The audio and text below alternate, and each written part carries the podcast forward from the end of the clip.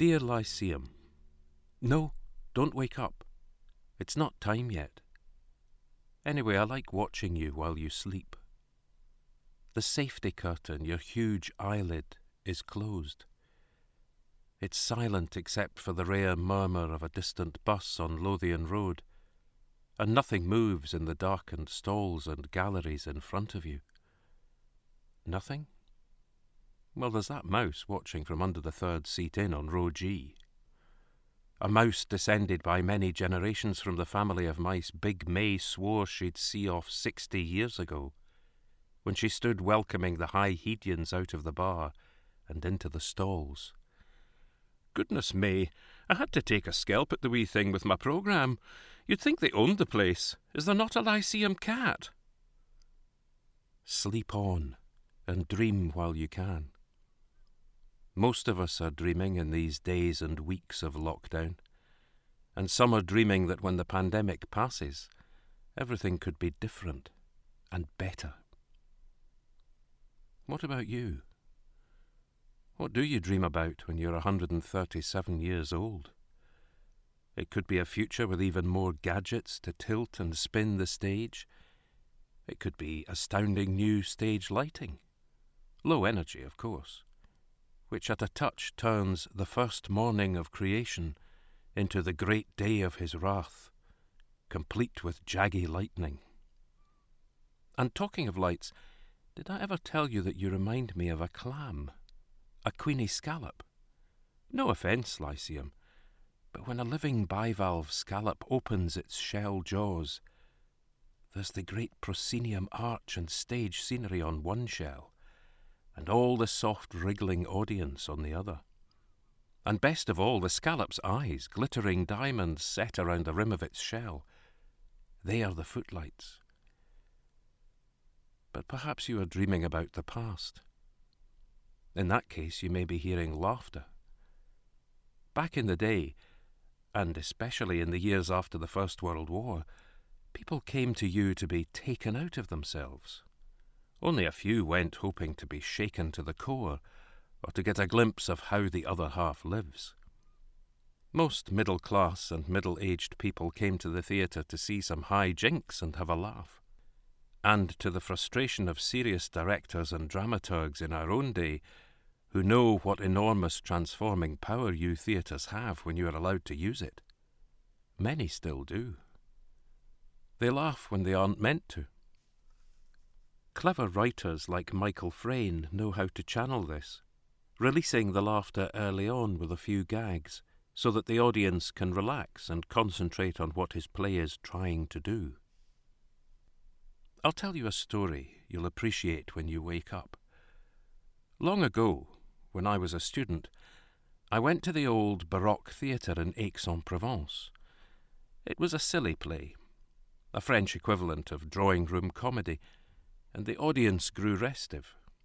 The lead actor was just droning on about his visit to Scotland. Beaucoup de brouillard, mais d'excellent whisky. When it happened, from the top tier of boxes, there floated out an enormous, delicate, perfectly aerodynamic paper dart. The audience, even the cast, fell silent as this creature made its way to the centre of the theatre, close to the ceiling and then, softly turning and heading at a slight downwards angle, returned towards the boxes. We all watched, hypnotized, as the dart made its way to the second tier, where it touched gently down between the breasts of a beautiful young girl looking out over the stalls. She seemed not at all astonished, but cupped the visitor in her hands as the whole audience burst into applause. So tell me, Lyceum, who was the actor there? Props can perform, can't they? In the Brecht Theatre in East Berlin, I watched an actor, Eckhard Schall, I think, tear off his hat and fling it on the ground. He stayed still as the hat took up the action, bouncing perkily, then growing morose and flapping its brim up and down, then suddenly and shockingly dead. One can talk about the inhuman perfectionism of Berliner ensemble productions, drilled by Brecht's widow, Helene Weigel. But some things which happen in the theatre remain hard to explain. Coronavirus kills your sense of smell, they say. So when you wake up and they turn on the lights and the hoovers start to roar in the aisles, things will smell a bit different. The damp scent of seats left unwarmed by Edinburgh backsides, or of plaster dust from the decorations, accumulated in crevices of the stage.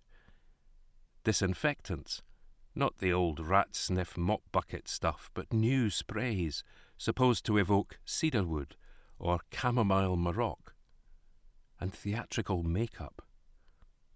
I had an aunt who was an actress. She didn't care to be called an actor, and when she died, she left a trunk full to the brim with makeup. You must smile in your dream when you remember those aromas from scores of delicious pots and sticks and tubes, most of which, pre Max Factor, often as old as Leichner, nobody uses now.